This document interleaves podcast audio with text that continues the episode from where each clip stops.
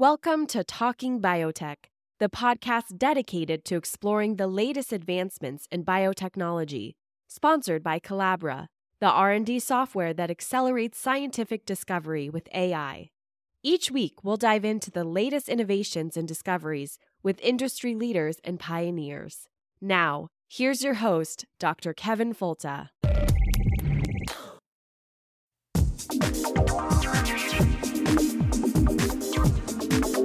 I want to see science serve a useful purpose to improve the standard of living for all people. Why is anyone fighting food advance? A very small percentage of the world's population is fortunate enough to have the luxury of turning down food. We've arranged a society based on science and technology in which nobody understands anything about science and technology. You can't build a peaceful world on empty stomachs and human misery. Oh God, I'm running! Ah, yeah! You're listening to Talking Biotech, a weekly podcast illuminating issues in agricultural and medical biotechnology. Your questions and concerns are addressed using a science based approach with the goal of driving discovery to application with communication. Now, here's your host, Dr. Kevin Folta. Well, welcome to September and another episode of Talking Biotech. And this week we're going to do things a little bit different. Um, not only did we have Diamond Dave, David Lee Roth, scream after Norman Borlaug, which I think is a podcast first. Um, we also will do things a little bit backwards because it makes sense sometimes. So today's episode is really about tomato innovations. And we'll talk a lot about a new innovation which has tremendous benefit. It's uh, currently in uh, deregulation or at least being investigated. And it's a uh, gene from pepper that's being used in tomato to mitigate the effects of bacterial disease, which turns out to be a significant problem that's very difficult for traditional breeders to solve. So we'll start out by explaining the problem. And we'll start out with a traditional breeder, Dr. Sam Hutton, who is a colleague of mine here at the University of Florida. And then the second half of the podcast, we'll meet with Diana Horvath from uh, Two Blades Foundation. And Two Blades is uh, working on developing and testing the tomato, which bears a gene from pepper that leads to uh, at least some level of resistance or tolerance to bacterial spot, one of the worst diseases of tomato. So, a really interesting episode today if you're interested in uh, tomatoes and uh, where they come from and how they're grown and our breeding priorities, and some new innovations that can make growing them so much easier. So, here we go with our interview with Dr. Sam Hutton. So, with us on the Talking Biotech podcast today, it's, it's really kind of a special guest. Uh, just because it's somebody I know pretty well, he actually works in my department. Uh, and so we'll talk to Dr. Sam Hutton. And Dr. Sam Hutton is a assistant professor down at the Gulf Coast Research and uh, Education Center in Balm, Florida, just outside of Tampa. And uh, Sam and I work about uh, two and a half hours apart. Um, the reason I wanted to have him on, aside from his tomato expertise, is that Sam was recently on the uh, Al Jazeera America television show TechKnow and uh, did a beautiful job talking about uh, what he does and, and the relevance of genetic engineering to what he does. But today we'll focus more on traditional tomato breeding. So, welcome, uh, Dr. Hutton.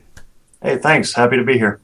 Yes, so uh, this is really nice to have you on. And I think this part of the uh, podcast, I usually like to talk about tomato, or well, a crop and some of its origins. So could you start out by telling us a little bit about where does tomato come from in time and space?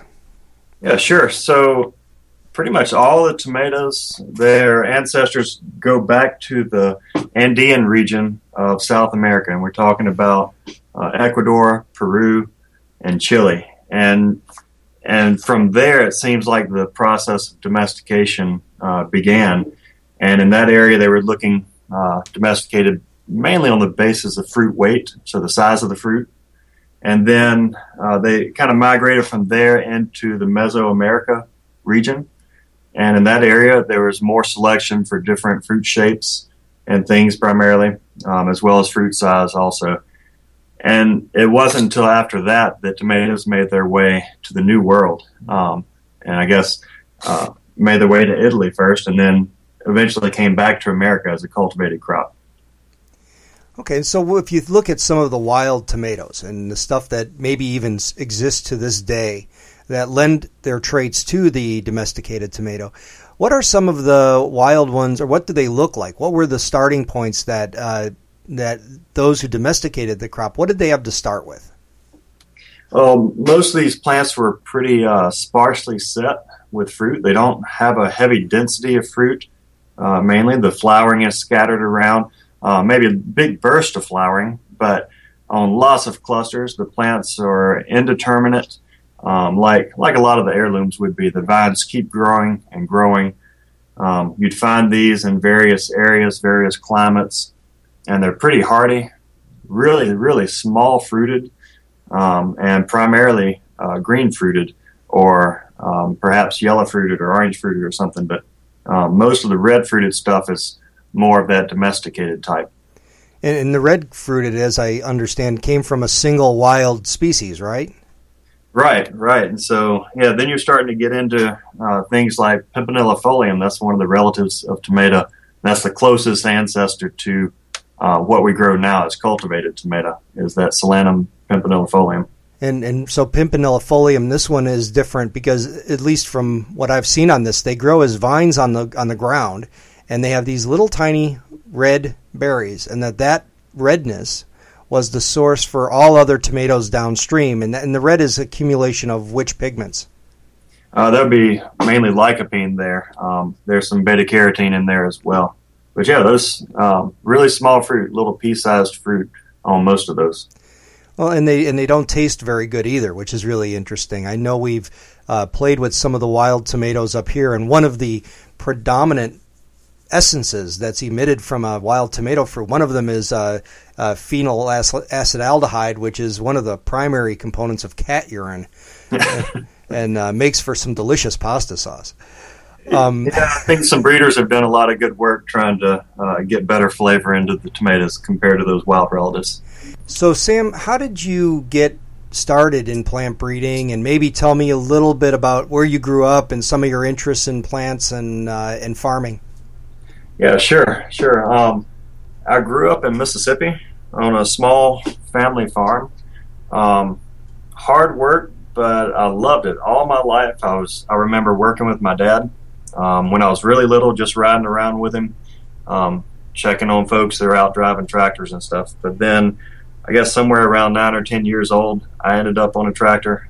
I would have to jump out of the seat to push the brake pedals on there to to help turn or something. Um, those are some of my earliest memories. I had a great time working for him um, every summer, and the older I got, um, the more of a vested interest I felt like I had. Like this is this is my family's living that I'm helping with here, um, and it wasn't always easy. There were lots of years that uh, we didn't know how it was going to turn out. There were lots of years that it was pretty bad. Um, the older I got, the more I, I realized the difference that a plant variety can make. Uh, we would see farms that had one variety, and the yields would be great compared to other farms that had a different variety, and they had poorer yields.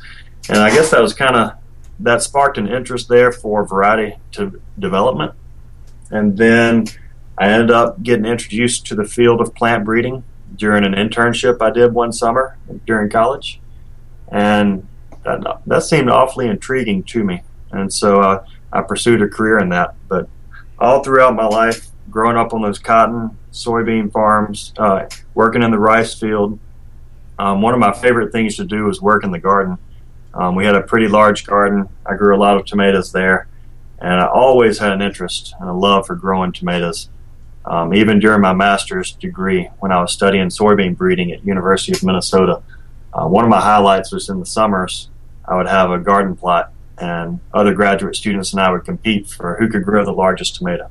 Um, so it was it was a great time, a lot of good memories there. When I started looking around for a PhD program to pursue, um, tomatoes was the first thing that came to my mind. Uh, I found this program here at University of Florida and came down and everything's worked out since then. Here I am working uh, in my dream job, essentially. What are the major objectives or your priorities for your program?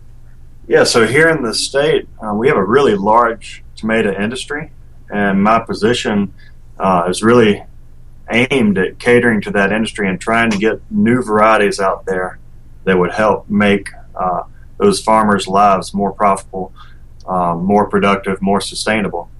And so we're working on developing varieties that um, would essentially yield better and more reliably across different environments. They would have higher yields, uh, better characteristics of fruit. Perhaps that's fruit size, perhaps it's color, flavor, um, qualities like that. Um, really good disease resistance packages. Uh, that's to help with that reliability of yield so that um, a pest comes in, a whitefly insect comes in and spreads virus around. Well, we need virus resistance to try to maintain good yields in light of that. Um, and then um, the fruit have to be marketable on top of that, so they they've got to be blemish free. They've got to be firm enough to sustain the rigors of shipping uh, to get them to their final destination, whether that's um, a grocery store, a fruit stand, or if it's on top of a hamburger at your local Walmart, uh, local McDonald's. Yeah, I guess that was maybe an interesting question that I've heard before that many of the tomatoes that come from our state are destined for food service and uh, that that a tomato needs to have X number of slices, you know, the proper size. And so how much of a how much of, of that is true? Uh, that's pretty accurate. Most of the tomatoes grown here in the state are for food service. And if we're talking about Burger King, McDonald's, Subway, places like that, they want certain size tomatoes. Uh, Subway likes their tomatoes just slightly smaller than the burger places because they've got the more narrow sandwiches that they put them on. Um, whereas McDonald's and Burger King want a larger fruit to slice on there.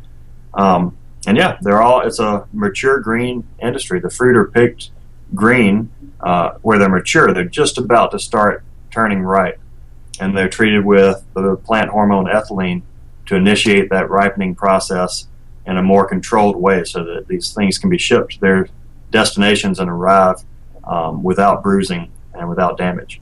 And you, you raised the the H word of hormone, which I know for um, the listenership for this podcast sometimes can raise a, uh, a question because you think, oh, you're treating fruits with hormones.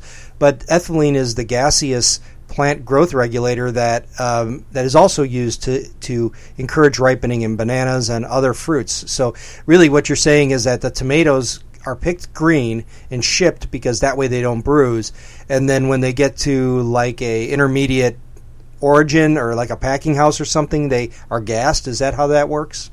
Yeah, it's very much like that, and it's a little bit similar to the banana industry that you mentioned. Uh, bananas are picked green and gassed with ethylene um, and by the way, that's just a natural plant hormone. If we left the fruit on the plant, um, ethylene would be produced, and that's what would initiate the ripening process of those fruit that remain on the plant. So it's it's an artificial way of doing something that would have happened anyway. No, very good. Um, what about some of the other big challenges to the Florida industry? When you think about growing them here in this state, what what are the growers up against? Well, this is, uh, from my perspective as a plant breeder, uh, this is a great place to be breeding tomatoes because there's all sorts of challenges here. Um, here in Florida, we've got a subtropical environment. Uh, many winters, we won't even get a freeze that will kill insects, and so our insects can overwinter and spread disease around the next season. It's a very humid environment. We have a lot of rainfall, especially this time of year, which is it's fall. It's getting into the fall here afternoon rains um, as the planter as the growers are putting their crops in the field. Um, those plants get a, a, lot of moisture on them, which is really encouraging for uh, bacterial diseases. So we have viruses, we have bacteria, we have fungal diseases here as well. All right, so our growers are um, also having to face challenges with rising prices for the supplies that they use, whether that's fuel, equipment, uh, plastic, fertilizer, um, things like this. And then uh, labor that they use to pick this crop, to uh, grow, to plant, to train the crop up the stakes is getting harder to come by and it's getting more expensive as well. So there's plenty of challenges to work uh, work towards. And when you talk about uh, plastic, I know a lot of people don't know what they hear plastic mulch. They think that it's the old tires that they put in their front yard. Um, what what is plastic mulch used for in a Florida environment? Yeah, so all of our beds that we grow on in the field are covered with this plastic mulch, thin sheets of plastic, um, hundreds of yards long, that are unrolled as they as the beds are formed and shaped. And as the beds are made, they're also fumigated in most cases, and the plastic holds that fumigant in so that it can do its job and keep it from getting out into the environment. And then, uh, oftentimes, um, some drip tape or some uh, irrigation tubing is placed up under that plastic. That's how the plants are um, watered as they're growing. And then often uh, fertilizer is also placed under that plastic. So it just sets up this environment of protecting uh, protecting the soil, keeping the soil from splashing up on the plants, which would encourage disease, keeping the fertilizer from leaching away from the soil by keeping the rain off of that, um, and keeping that fumigant in to keep um, to kill uh, insects, to kill weeds, to kill diseases up under there. Yeah, it's. Uh, I'm glad you mentioned that because I don't think that most people really understand where their tomatoes come from, and those kind of supermarket, you know, McDonald's, Burger King tomatoes. This is a really interesting production system that's entirely artificial.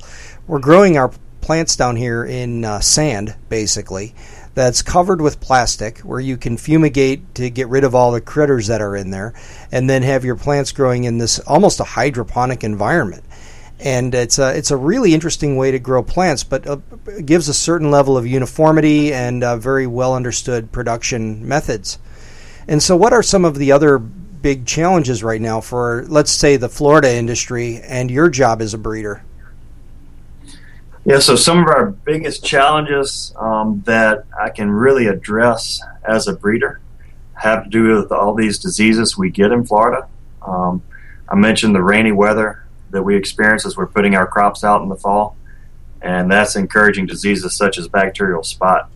Uh, this bacteria has been around ever since production has been here in Florida, and we can spray different bactericides to try to control it, but there's really nothing that works very well. Um, copper is something that's been used in the past as a bactericide, and it used to work pretty well, but pretty much every strain we have in Florida now has resistance to copper, so that doesn't do much good. Uh, in the past, we used antibiotics to treat for these bacteria. That worked beautifully, except that the bacteria can overcome uh, those antibiotics. They can build up resistance to them very quickly, and they did. And so those are no longer used. And we really have not very much in our arsenal that we can use for controlling this bacterial disease. And when conditions are favorable for disease, the growers lose yield. They they spray, they try to manage their disease the best they can culturally. They don't send their workers out there to tie the plants up when the plants are wet because that would spread the disease around. But there's still not much they can do. And they just get to watch their plants get devastated by this disease. They, essentially watch their yields drop uh, when conditions are favorable. That's one of our biggest things to work on here. And um, it's been a challenge working on that. And I guess the other big priority of your program, I know there's been a focus uh, between you and uh, Dr. Jay Scott, your predecessor, um, on uh, virus resistance too. So, what what is the major viral problem? Yeah, so the biggest virus problem we have here in Florida is a virus called tomato yellow leaf curl virus. This is a geminivirus, and there are other geminiviruses that are quite similar to this, uh, but this is the most well known geminivirus. It's all around the world, essentially. It started, I believe it started in Israel, um, but it's essentially spread everywhere. It's in South America, it's in Asia, it's in Australia, it's in the Philippines, it's all over the place. Um, and it's a big problem in warmer climates where those whiteflies that I mentioned earlier um, can overwinter, especially, but where they get to be a serious problem, where it's really warm and they have a long season of reproduction. Those are the vectors of this virus tomato yellow leaf curl virus. And so, to fight against this, um, you can spray and try to control that insect vector. Um, if you're growing in greenhouses or under some type of netting, you can try to keep that vector out. Or if you're in the open field, as we are, then we try to develop varieties with resistance to the viruses. And that's what we've done mostly is gone to wild species of tomato and found wild species that are resistant to these viruses and try to get those resistance genes into cultivated tomato. So you're actually going to wild species, which we talked about are these uh, vines on the ground with little tiny berries that taste like cat pee. And now you're trying to get those genes for the resistance into elite tomato backgrounds that have all of the desirable characteristics of uh, good tomatoes. So, can you give me an idea of how difficult it is to move that little suite of genes to a uh, elite background without all of the genes you don't want? Boy, this is um, yeah, I can. It's it's not an easy process in general. Um, it gets quite complicated. So all these different wild species of tomatoes that we could potentially use, some of them are more similar to tomato, and we can cross pollinate those quite easily. Some of them are more distantly related to cultivated tomato, and it's more of a challenge to cross those. And and what I mean by challenge is okay, we can take pollen from our wild tomato and apply it to our cultivated tomato and try to get seed, but usually with those really distant crosses, those wide crosses, the seed will just abort before it ever matures. So we'd have to go in after we make that pollination and bef- way before the seed are mature, do an embryo rescue type technique. So it's almost like doing surgery using tissue culture, getting those embryo, those seed embryos out, and putting them out in tissue culture to try to grow them out into plants from that point. Because if we leave them in the fruit, they just abort; they'll die. Um, so that's one of the techniques we've used in the past is this embryo rescue to try to get these crosses, and that's just the starting point once you get that seedling to grow, then you've got to grow it into a mature plant. And this thing's half wild tomato, half cultivated tomato. It doesn't really want to set seed itself, so you have to make another cross. Oftentimes, we're stuck trying to do embryo rescue a second time. And we will essentially keep doing this process. We'll get away from the embryo rescue eventually, and we'll keep crossing back to cultivated tomato We'll grow the plants out, inoculate them with the virus, try to find the ones that are resistant, and then pick them and make another cross again. And that process continues. And you keep trying to get rid of those wild tomato characteristics that you'll see in the plants sometimes and select those plants that have a more cultivated tomato look and taste, hopefully. Um, and the it's a lot of work. This um, for this particular virus, TYLCV, tomato yellow leaf curl virus the work began in the early to mid 1990s. And we've only just gotten to the point now, here it is, 2015. Just in the last few years, we think we've gotten rid of all those wild tomato characteristics that were associated with one or two of these genes. Some of the genes we still haven't gotten rid of all those negative characteristics that came out of the wild plants. It's been um, it's been an ongoing process and it's nice to see the fruit of our labors now. But it's been a, a lot of hard work to get here. And that's what's pretty remarkable to me as uh, as somebody who thinks about biotechnology applications. That uh, the ability to move a single gene instead of doing this by crossing and rescuing embryos and doing all these uh, grand overtures to be able to get the same concept. Um, but I know your lab also uses a lot of marker assisted breeding. And how does that work to assist this process? Well, that using the markers in that way helps us to know what we're tracking, help us to track those plants that are going to be resistant along the way. So the markers we're talking about in this case are some that are pretty close, um, ideally very close to the resistant gene, resistance gene that we're after. And so we can use these markers just to identify those plants carrying the gene. And that's that's great. It can also speed up that process of getting rid of those wild characteristics. And so if we have all these markers around a resistance gene, then we can hack away at that. We can, all right, uh, here's another plant that's missing some of those, but it's still resistant. Okay, I like that plant. And then here's another plant that's missing some more of those markers. I like this one. And we can maintain that resistance gene And in the end, we can use this as a selection tool in our breeding program. That one of my goals is to breed virus resistant plants. Well, I can put only virus resistant plants out in the field and try to select the best ones there versus putting a lot of resistant and susceptible plants out there, inoculating them with virus, and then going and seeing which ones are best among those that are resistant, which ones are the best for fruit quality characteristics. It makes my process a lot more efficient, if you will. Yeah, well, let, let me um, just kind of reiterate for those who aren't familiar with the whole process is that when we're saying a DNA marker, we're talking about a small piece of DNA or a region of the DNA in the genome that we can amplify using polymerase chain reaction, which is that process where you can, you know, find a criminal and match them to a hair fiber. We're able to amplify specific pieces of DNA that when they can or maybe can't be amplified, tend to associate very strongly with a specific trait. Meaning that if you can amplify that little region of DNA, you're likely to have this trait of interest. And what this means is that someone like Sam can screen seedlings rather than have to grow the plant and actually look at it to guess if that plant will have a higher likelihood of carrying that disease resistance trait. So this is where marker assisted breeding has really accelerated the process, and while not really, uh, while, while a different type of biotechnology is one way where biotech does influence the breeding process. Yeah, and it is a great help to us. Um, we're talking about virus resistance in this case. Another example that I'm really happy to have molecular markers for would be nematode resistance. And so this is resistance to those little tiny worms in the soil that infect the plant's roots. It can cause a great deal of damage down there. And if I were to screen plants for resistance to nematodes, I would be out there digging up all my plants in the field. I'm, I'm very happy to have a marker that's linked to nematode resistance in that case. Well, you know, the mistake I made today, Sam, was I jumped ahead to your breeding program and talking about what we're interested in in terms of priorities here in Florida. And I really skimmed over some important stuff. And maybe we go a little bit backwards to go forwards.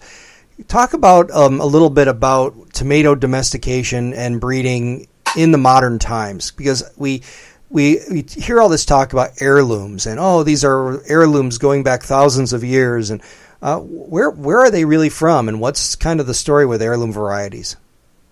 Yeah, so I guess heirlooms you could say are modern tomato varieties that aren't quite so modern. They're way beyond the domestication process, but we've done a lot of breeding since then and a lot of it has to do with resistance to diseases and pests and things like that. So, if we start to trace that domestication process that began in the Andean region of South America, then it moved to Mesoamerica, and then uh, these plants got or these seeds got taken over to the Old World, um, to Italy. That's our our earliest record of tomatoes being grown in uh, in the Old World is in Italy in 1554. And so this was a guy named Pierre Andrea Mattioli um, who documented this. And so tomatoes were being grown and eaten then by the mid 1500s. And there was breeding going on there to get to that point, right?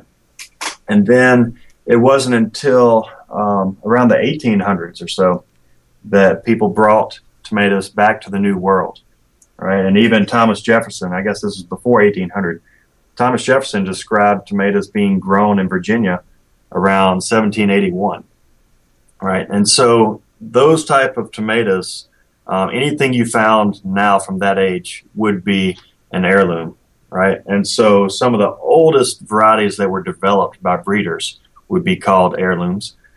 But I think technically anything over 25 or 30 years is also considered an heirloom. So we're talking about the mid 1900s as well. So heirlooms would encompass a whole lot there. It's not just the ancient stuff. It's just the older varieties. And most of the time, these are not hybrid varieties. These are things that you that self pollinate, and you can save seed on, and you get the same thing that you started with. Right? And, and, along that line, it's interesting to note that a lot of people, I guess back in the 17, 1800s, were really opposed to eating tomatoes because they were from the nightshade group, night, nightshade family. And so, how much truth to, is there to that? And what are some of the other relatives of tomato we normally don't think about? Well, yeah, there's there's been a whole lot of people that have been opposed to them for those reasons because of uh, the toxic uh, properties of many of the nightshade relatives. Um, as far as the ones that we consume, you've got uh, tomato, potato, eggplant, peppers. Um, you also got tobacco, which uh, I guess we wouldn't think of as a very positive one, but those are the type members of this family here.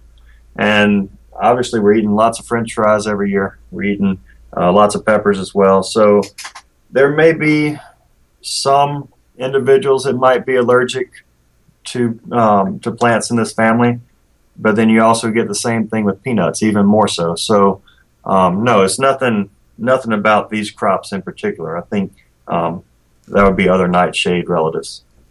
So going forward in fresh tomato breeding, what are some of the big things that we hope to see either from you or maybe nationwide or worldwide? What are some of the big objectives that uh, breeders are seeking to accomplish?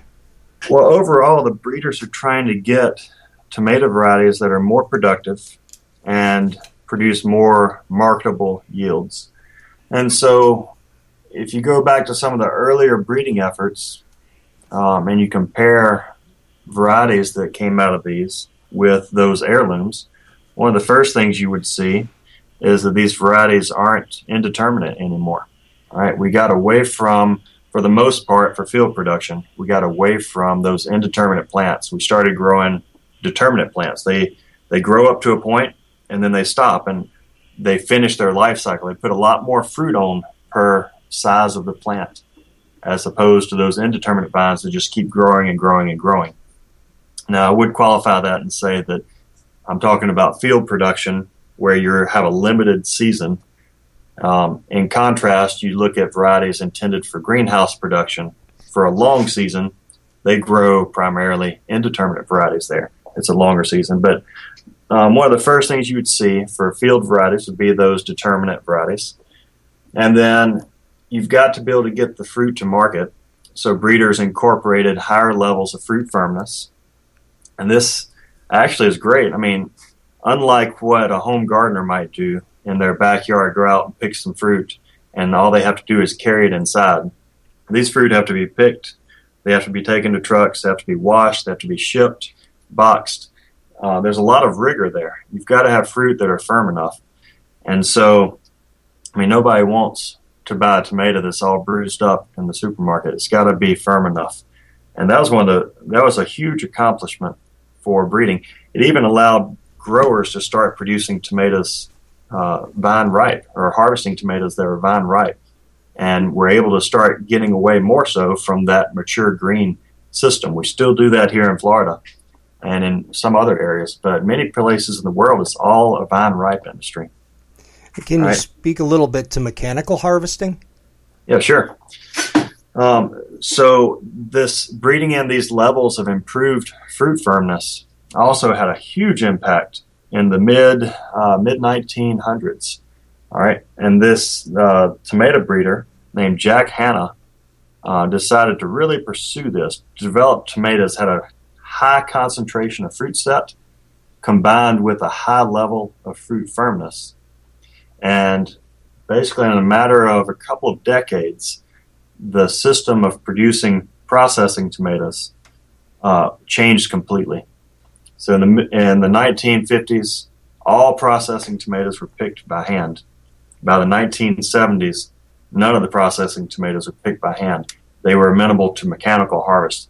Um, this breeder developed varieties that could be picked mechanically. A machine could get the fruit off of the plant without stems. The fruit were firm enough to endure this rigor of mechanical harvest. And uh, the harvesters were developed also by ag engineers. And it's an incredible process. It changed everything. And that's why we're able to buy pasta sauce and diced tomatoes and things like this now uh, for such low cost. Um, it would look very differently if these were all hand harvested. So, really trying to get tomato varieties that can be grown and harvested more efficiently, more economically. That's our ultimate goal of all tomato breeders there, whether they're intended for hand harvest or machine harvest. Other things that growers, that breeders are looking for would be resistance to nematodes. I mentioned that a minute ago. Nematodes are a big problem all around the world. Uh, resistance to all these different fungal, bacterial, and viral diseases. Um, tomatoes are notoriously susceptible to diseases. That's one of the advantages that most uh, modern varieties have over heirloom varieties is there's a better disease resistance package. You can buy tomatoes now, they're resistant to late blight, resistant to fusarium wilt, resistance to tomato spotted wilt, different diseases that you might see in a garden or something, or even in a production field that those heirlooms wouldn't really have. So, Sam, if there was a role for transgenics in tomato, at least in Florida, where do you see some potential applications? Uh, I think I would see that in the areas that are the most challenging to breed for traditionally. And so um, I could think of a couple. One that immediately comes to my mind is um, that bacterial disease that I mentioned before, bacterial spot. And the reason that's on my mind is because I spent years while I was doing my PhD studies trying to breed conventional resistance, trying to get resistance gene out of wild species into cultivated tomato. Um, my advisor at the time, Dr. Jay Scott, actually just retired uh, today. Today is his last day um, before he goes into retirement. He spent his whole career breeding for resistance to bacterial spot. And after all these years, his 34 years and my past 11 years here in the program breeding conventionally, we've come up with essentially nothing. Um, we've got some genes that help. We've got nothing that eliminates this disease. Um, the yield the yield penalty that this disease can cause when we get a lot of it. I mean, we could really reduce yields by 50%. We see that. We've got data that supports that. And we've got data that shows that if we were to eliminate this disease, we could double our yields at times of the year when it's a big problem. Um, that would probably be one of the first areas I would like to see targeted um, with a transgenic approach. And if and if anybody wanted to learn more about your breeding program or other aspects of tomato breeding, is there a website you can direct them to, or are you present in social media? Uh, yeah, I would say um, to learn a little bit about this uh, breeding program at University of Florida, could visit the Gulf Coast Research and Education Center website. That would be gcrec.ifas.ufl.edu. And there's links there. You can find uh, a little bit about our breeding program, a little bit about the history of it, the goals of it, and some of the latest developments there as well. Okay, so Dr. Sam Hutton, uh, thank you so much for joining us today. I really appreciate you taking the time to talk to us about tomato breeding, and we'll follow up with you again in the not too distant future. Thank you so much. Sure thing, Kevin. It's been a pleasure. And that was Dr. Sam Hutton joining us from the Gulf Coast Research and Education Center down at University of Florida, uh, two hours south of where I live, um, but uh, a member of the faculty here at University of Florida. Hi, everybody. It's me, Kevin, and I just wanted to say thank you for all the kind words and wonderful thoughts you shared with me during the last few weeks. It's been a strange mix of horror, rage, and victory and certainly strange waters for me as I try to navigate really a trying professional scenario. My family, colleagues, friends, and total strangers have been truly wonderful lights in my life. So thank you for your patience, advice, and guidance. The exciting news is that in August you were at least one of 13,000 downloads, which I can't understand. Uh, I record this in my home office, and I enjoy a conversation with someone I really wanted to talk to anyway. Uh, I've had zero expectations from publishing this podcast, and the response is overwhelming and touching. As a scientist and teacher, the greatest compliment is that somebody is listening and that somebody is learning. And this vehicle has turned out to be fulfilling. But I look forward to every single episode and what's coming up in the next week. So, how can you make it better? Tell a friend, write a review on iTunes or Stitcher, and send me your suggestions. The next few weeks are coming together nicely, and there'll be some wonderful episodes coming up soon. So, once again, thank you for listening, and thank you for promoting the Talking Biotech podcast. Okay, and welcome back to Talking Biotech as we go into the second part of today's uh, session. And today we're very fortunate to have with us Dr. Diana Horvath. And uh, Dr. Horvath is with the Two Blades Foundation, which is up in Evanston, Illinois. She's the president of the organization. And uh, she's here to talk to us today about a solution to antimicrobial treatments in tomatoes using a biotech solution. So, welcome aboard, Diana. Thanks so much for having me, Kevin. Uh, it's a pleasure to be here, and I just wanted to take a quick shout out to thank you for being a spokesperson on behalf of all of us scientists and talking about these issues, especially when it's been made so difficult for you. We all appreciate that. Well, thank you very much. That's very kind. It's it's a it's a pleasure, and and it's a it's this kind of thing that really uh, really keeps me going because we're learning so much by talking to the experts, and I think this kind of vehicle really helps all of us because we're able to uh, show that this isn't just you know big companies uh, creating more crops for a giant field. That this is a something that can help our environment, and this this is a great subject, and I'm so excited about today's talk. And it started with uh, last uh, the session before this. In in the episode we talked to Sam Hutton who you know very well. And Sam talked to us about uh, I asked him if you have one trait that you could have as a transgenic trait what would that be and he said there'd be a treatment for the bacterial diseases like xanthomonas that cause the uh, such huge losses in tomato that there's no easy breeding solution and that's what brought me to you. And so your paper from 2012 and PLOS uh, talks about your solution. And could you introduce us a little bit to what BS2 is and how, um, and just kind of an overarching uh, introduction to what this gene does? Certainly. So it's right. Sam has hit on what has been the biggest uh, most chronic problem of the Florida tomato industry in particular, but also to tomato production around the globe. Anywhere where you are growing tomatoes, as you generally do, in warm temperatures and in humid environments, this is the perfect environment for bacteria to grow. In particular, these bacteria, Xanthomonas species, uh, really thrive in that environment. So it's very difficult. And although other diseases from time to time may pop up and cause issues, by and large, this is the main recurring disease of tomatoes and peppers and has been for 60 plus years. And so the industry has been trying to come up with solutions. Uh, typically, these have involved uh, agrochemicals, sometimes antibiotics directly. Uh, most often, though, the, usually that uh, breaks down fairly quickly in the field. Um, but most often it's copper and copper fungicides are widely used. And it's actually well known that those are ineffective to stop the bacteria growing on tomato. And yet, growers will do that because they don't want to do nothing and it's relatively inexpensive. So the practice persists even though it's ineffective. And in fact, it's really not good for the environment because copper accumulates in uh, the the uh, soils and in the water system, and is concentrated, in fact, in pack houses packing tomato fruits, the, the wastewater. Um, it's been shown in a study from the University of Florida that uh, you get an accumulation of copper in that wastewater, and then you have to do something with that wastewater, treat it before you can put it back into the environment.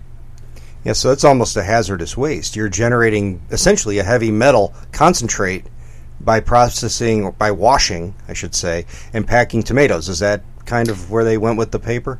Yes, yes, in fact it is. And it's not just tomatoes. Of course, tomato is uh, a big industry in Florida, but also citrus has bacterial diseases that uh, prompt the use of copper compounds as well. So you have both of those are big industries in Florida and do represent an issue. And, and you represent uh, Two Blades Foundation, and this is something that I, I, think is really important to point out before we go much more into the science. Can you tell us a little bit about Two Blades and uh, and like how many people are involved, and you know, is, is this a giant mega corporation, uh, multinational uh, effort? I'm smiling as you say that uh, because we're a teeny tiny organization, quite the opposite. We have four of us on the foundation side. Uh, there's Roger Freedman, who's the man behind Two Blades, the idea of Two Blades, and had uh, has been active in long-term vision of plant science in uh, many aspects through the years, and he had the idea to focus on durable disease resistance for crops because the science was evolving very quickly, and yet there has been such an absence of uh, application that reaches the market in this area. Uh, really, it's it's a difficult area to keep up with diseases because they do change, and yet plant science has developed tremendously in the past 20 years in term of, terms of gen- genomic tools and so forth that now really there's an abundance of information and means to bring this into application and that's really what two blade sees its role as. So roger has been the driver uh, behind the concept of it and and there's Lynne Reuber and myself uh, who run programs in different areas and uh, peter van Esse is a group leader in a laboratory that Two Blades has, which is embedded within the Sainsbury Laboratory in Norwich, UK.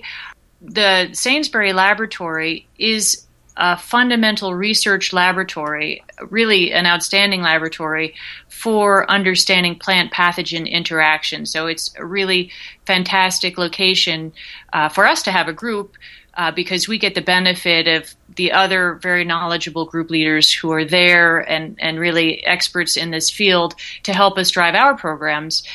And so between us, we work on several different uh, uh, products uh, and and problems, disease problems, particular to set it up as a not-for-profit organization.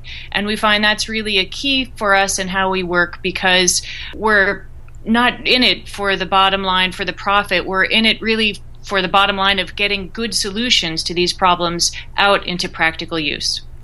I think you could have no better leading uh, effort, at least in, in, terms of a transgenic product.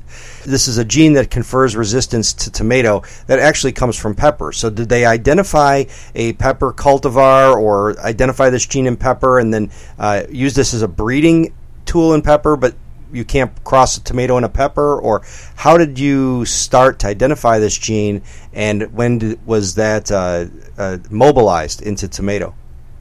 Yes, that's right. So the gene comes from pepper, which is a close relative of tomato, but it's not interfertile, so you can't cross it in directly. Uh, so it was undertaken actually in 1992, if you can believe it. We've been trying to uh, get this gene pulled out and into use. Uh, but that was when the initial cloning work was undertaken, and uh, it turns out that there was a very large intron in the gene, which made it challenging to identify. But um, it, the gene itself has been used in pepper extensively. M- most cultivars of pepper have the BS2 gene in it, which is kind of a, a key point I'd like to make because it means that anybody who eats a pepper is eating the BS2 protein. It's a, a natural protein that is in pepper and also in hot pepper. It's been bred into hot peppers as well. And so, uh, in the laboratory of Brian Staskawicz, they pursued cloning of this gene and pulled it out after uh, considerable effort. And uh, from there, they did initial greenhouse studies to show that the resistance was conferred into tomato when that was put in transgenically. And then Two Blades really kind of got involved in a much more active way in around 2006, where we began a series of field trials in Florida, uh, initially testing it in the background that Brian had put it in, which was a California tomato, as he's based in California, and that was handy. Uh, and it was really not well adapted to the Florida growing environment. But that paper you referred to in PLOS One, that was where we published a lot of those results in that background known as VF36. Yeah, and, and, the, and, that particular line is really sensitive to bacterial issues. Is that right?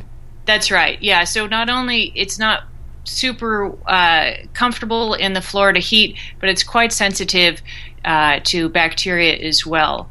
Uh, however, when you put the BS2 gene in, uh, it looks fantastic. Uh, it doesn't show disease and uh, it improves yields was the surprising thing that we found that it improved yields so much actually. We expected or we hoped that we would see some improvement since now you're ending the disease and so that should give a benefit to the plant. But what we've consistently seen is that the yield increases are essentially doubled. That, that's really good because if you were to get no yield increase but didn't have to apply a product saving money for farmers and saving uh, impact on the environment. That would have been a home run. And now you not just uh, are in a position where you're putting in fewer inputs, you're also seeing that translate to significant yield increases. That that when I looked at the paper, I think in some places you had something like 11 fold increase in in tomatoes uh, over the controls. And so, th- um, is there any other non benefit? So, do you see any quality loss or other issues associated with the gene? We have not. We so we have not completed all the data collection that would be required to uh, achieve regulatory approvals. So I don't want to say we've never hit a snag because we haven't completed all the work. But for everything we've done to date, there's never been a problem. Uh, the plants are healthy um, depending on the disease severity, you might see some range in the yield impact. So, generally, the more disease, the better the improvement, of course, with BS2. If there's a season where the disease uh, the disease pressure is not so high, for example, if it's a drier or cooler season, then you might not see as much of an impact. But overall, there hasn't been any sort of negative phenotype associated with BS2. And, and what kind of gene is BS2? Great question. BS2 is a member of the so called NLR genes uh, for uh, uh, NBS, LRR uh, family of plant genes, which are basically the plant's immune system, disease resistance genes. Um, and this family is very widespread in plants uh, and there are also uh, similar proteins in animals. Um, but within plants, there are usually hundreds of these kinds of genes. It's the most, one of, I think, possibly the most common uh, gene in plants. So it's nothing very out of the ordinary. All plants have these uh, to begin with. So moving this one from a pepper uh, into a tomato is a fairly minor modification. And is there any evidence from wild tomato that such similar mechanisms take place that maybe could be bred in if, if you had uh, the uh, time and resources? So that's a very interesting question from the scientific point of view. There is a BS2 like gene in tomato, but it's changed in several positions of the sequence. And in theory, one could go through and try to revert that one to be more like the pepper gene and hence maybe make it active in tomato. Uh, and, and one could do that. Uh, and perhaps that might be considered more natural. But I think this is where we must stop and realize that even though that might be, I don't know, perhaps less of a concern to, to some consumers, uh, perhaps, it doesn't make it any safer or easier in the fact that we can simply, by a straightforward transgenic method, put the pepper gene in, and it works very effectively. I think that's really the goal. And so we haven't bothered to go through that additional effort of trying to do it in that other way. Well, what about the uh, folks who will say, "Well, you don't even need to use a transgene; just use traditional breeding, and uh, you know, breed in that BS2 like gene, and that'll be good enough." Or, well, why can't we use a traditional breeding approach? Well, certainly, this has been an area of active research for many years. In fact, our collaborator, Jay Scott, who's just retired from the University of Florida, uh, spent a good chunk of his career uh, trying to develop uh, bacterial spot resistance in tomato. It's clearly an important goal for the industry, and he's come close at times. Uh, but what happens is periodically the races of this bacteria change in the state. And when they do, they change what's known as effectors. And effectors are parts of the bacterium that the bacterium inserts into the plant to interfere with the immune responses. And so if you try to target resistance to stop one bacteria, it can evolve and overcome that resistance. And that's what's happened in several cases that the previous predominant race in in uh, Florida, which was tomato race three, uh, Jay had some resistances too, and he was just about to deploy those when a new race evolved, known now as race four, that came in and, and overcame that. So the conventional breeding approaches have tried to deliver, but so far there's not a resistant conventional tomato on the market that's effective against their current race. And, and, that's an important point, maybe for listeners who don't know much about plant breeding or the pathologies associated with our uh, our field situations. Is that here you can have uh, a plant that takes years and years to breed, that has really good fruit quality, that seems to do well in the field, but this thing is under constant insult from bacteria and fungus, 24 hours a day, with organisms that are doubling every you know 20 minutes to an hour and the chances of a mutation overcoming your particular genetic package that protects it uh, is really really high. And but how how do we know that that won't happen with the BS2 gene? That's of course a critical question, and in a sense, it will. Uh, in fact, that's what happened in pepper. Is that BS2 uh, when it was bred in and widely used in pepper there were strains of Xanthomonas, uh, which are different on pepper than they are on tomato generally, uh, that did evolve that. Um, however, they can't completely overcome BS2. Usually, uh, the populations of bacteria have a are a mixture, and some of them retain sensitivity. But within pepper breeding, they have continued to pursue other resistances, uh, and uh, it might be interesting to come back to. But one thing that's a bit different about BS2 uh, is that the protein itself, this resistance protein, as other uh, resistance proteins, they hone in on a on a part of the bacteria. They recognize that, and the thing that's recognized by BS2, uh, this effector, which is uh, they usually have paired names, so it's called AVR-BS2. In in bacteria, AVR-BS2, unlike other effectors, it's maintained very much as it is. It's highly conserved. And it's diff, which means it's telling you that the bacterium can't change it too much. It needs that function. It can't evolve it to be something different or to lose it entirely, like it can with some other effectors that maybe don't have a critical function. So it tells us that AVR-BS2 is playing an important part in the life cycle of the bacterium. So that means we have a better chance of durability with BS2. Uh, for uh, the bacterium not to be able to overcome it. But that being said, Two Blades is very much committed to durability of disease resistance. And really, the approach that we take there, just as we do in human medicine, is not to rely on a single resistance or a single uh, resistance gene in this case. Uh, sometimes the terms can be used interchangeably for different things, so I just want to be clear. That is, we want to stack BS2 with other resistances to fortify it. And we are working on that.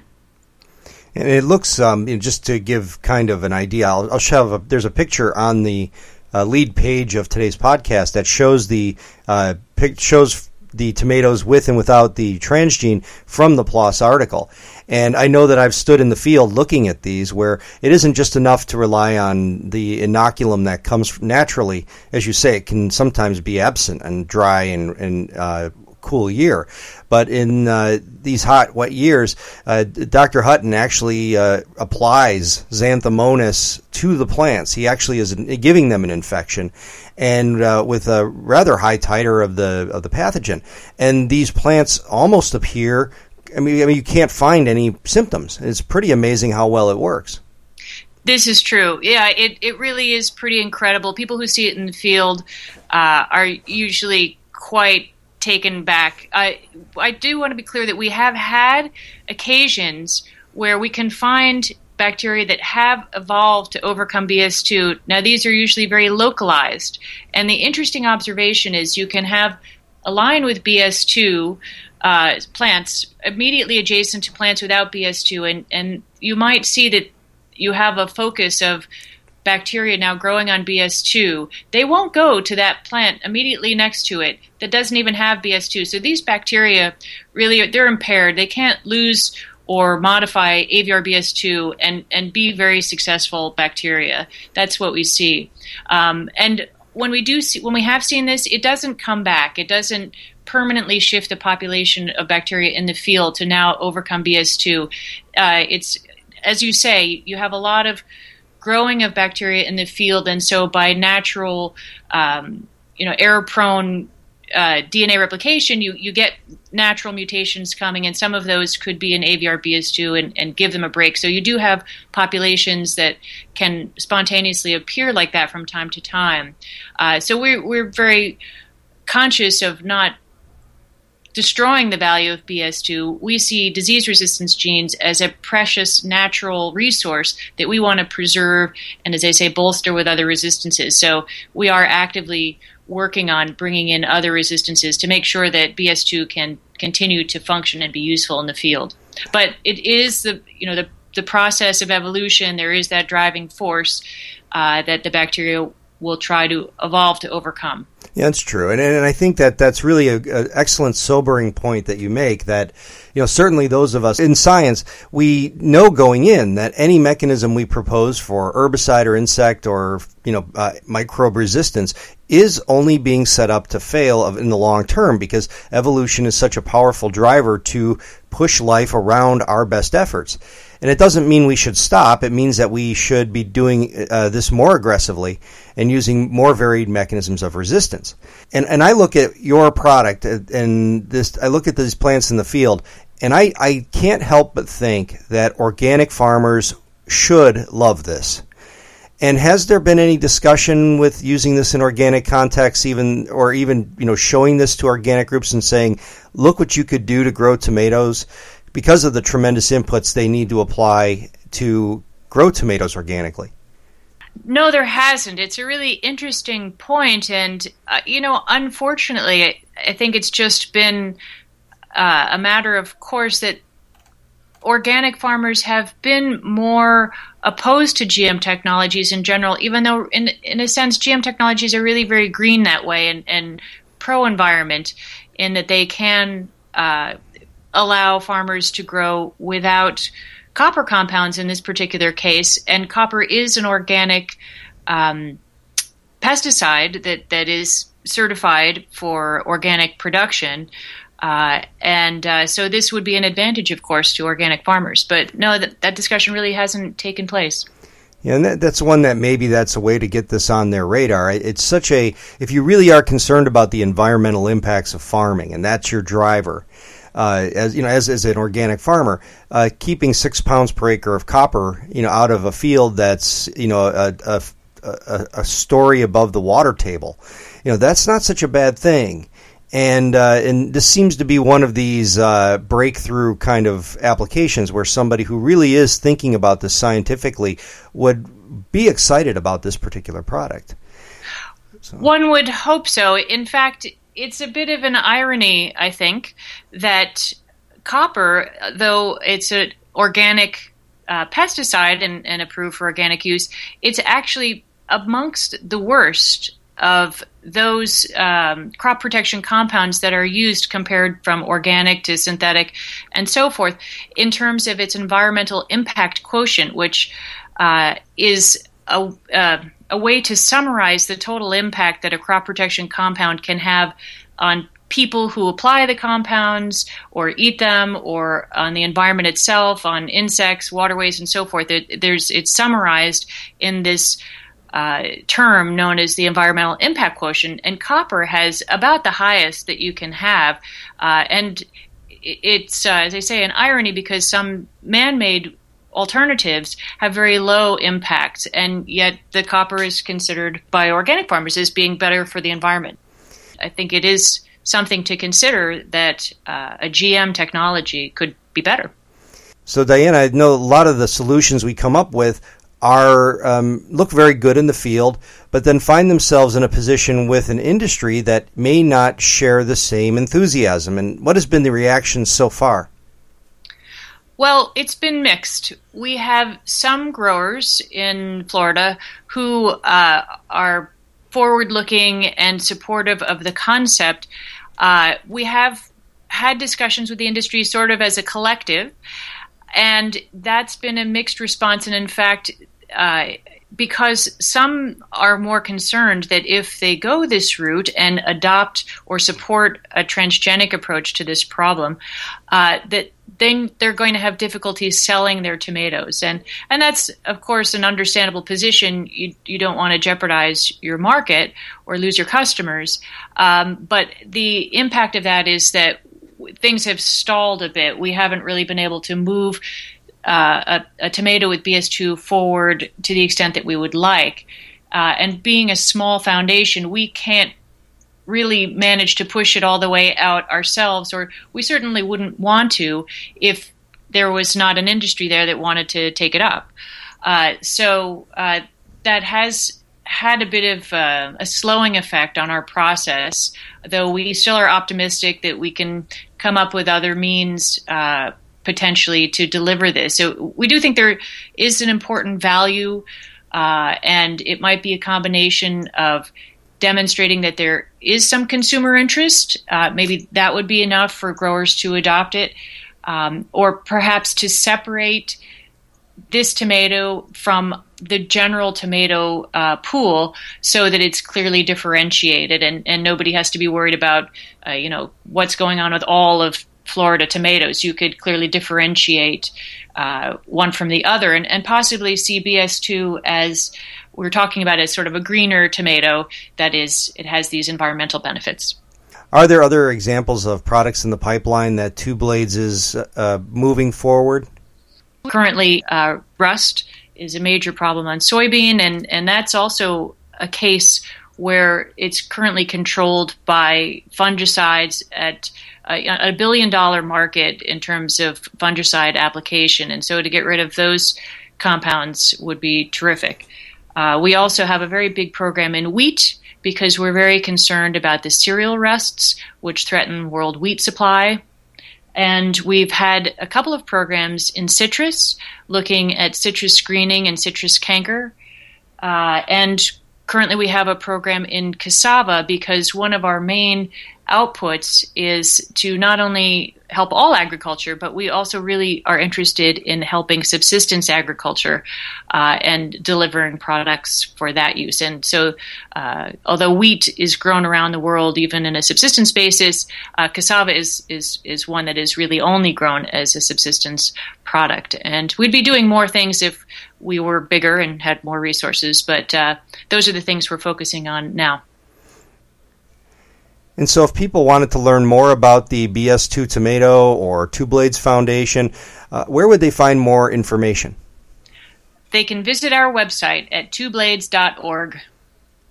Okay, nice and easy. Okay, well, Dr. Diana Horvath, thank you so much for spending the time with us today and talking about this new tool that could make a big difference going forward in the tomato industry. Thank you so much, Kevin. And thank you very much to Dr. Horvath and Dr. Hutton, uh, two experts in tomatoes that teach us something about some uh, ways that traditional breeding and biotechnology can complementary help solve some of the major problems and have some wonderful environmental impacts. And that's what this is all about. How do we use the best tools available in ways that can help the environment, help farmers, help consumers, and maybe even extend to the needy who could really use uh, technology. So my name is Kevin Folta. We're celebrating about 14,000 downloads in the month of August 2015, which blows me away.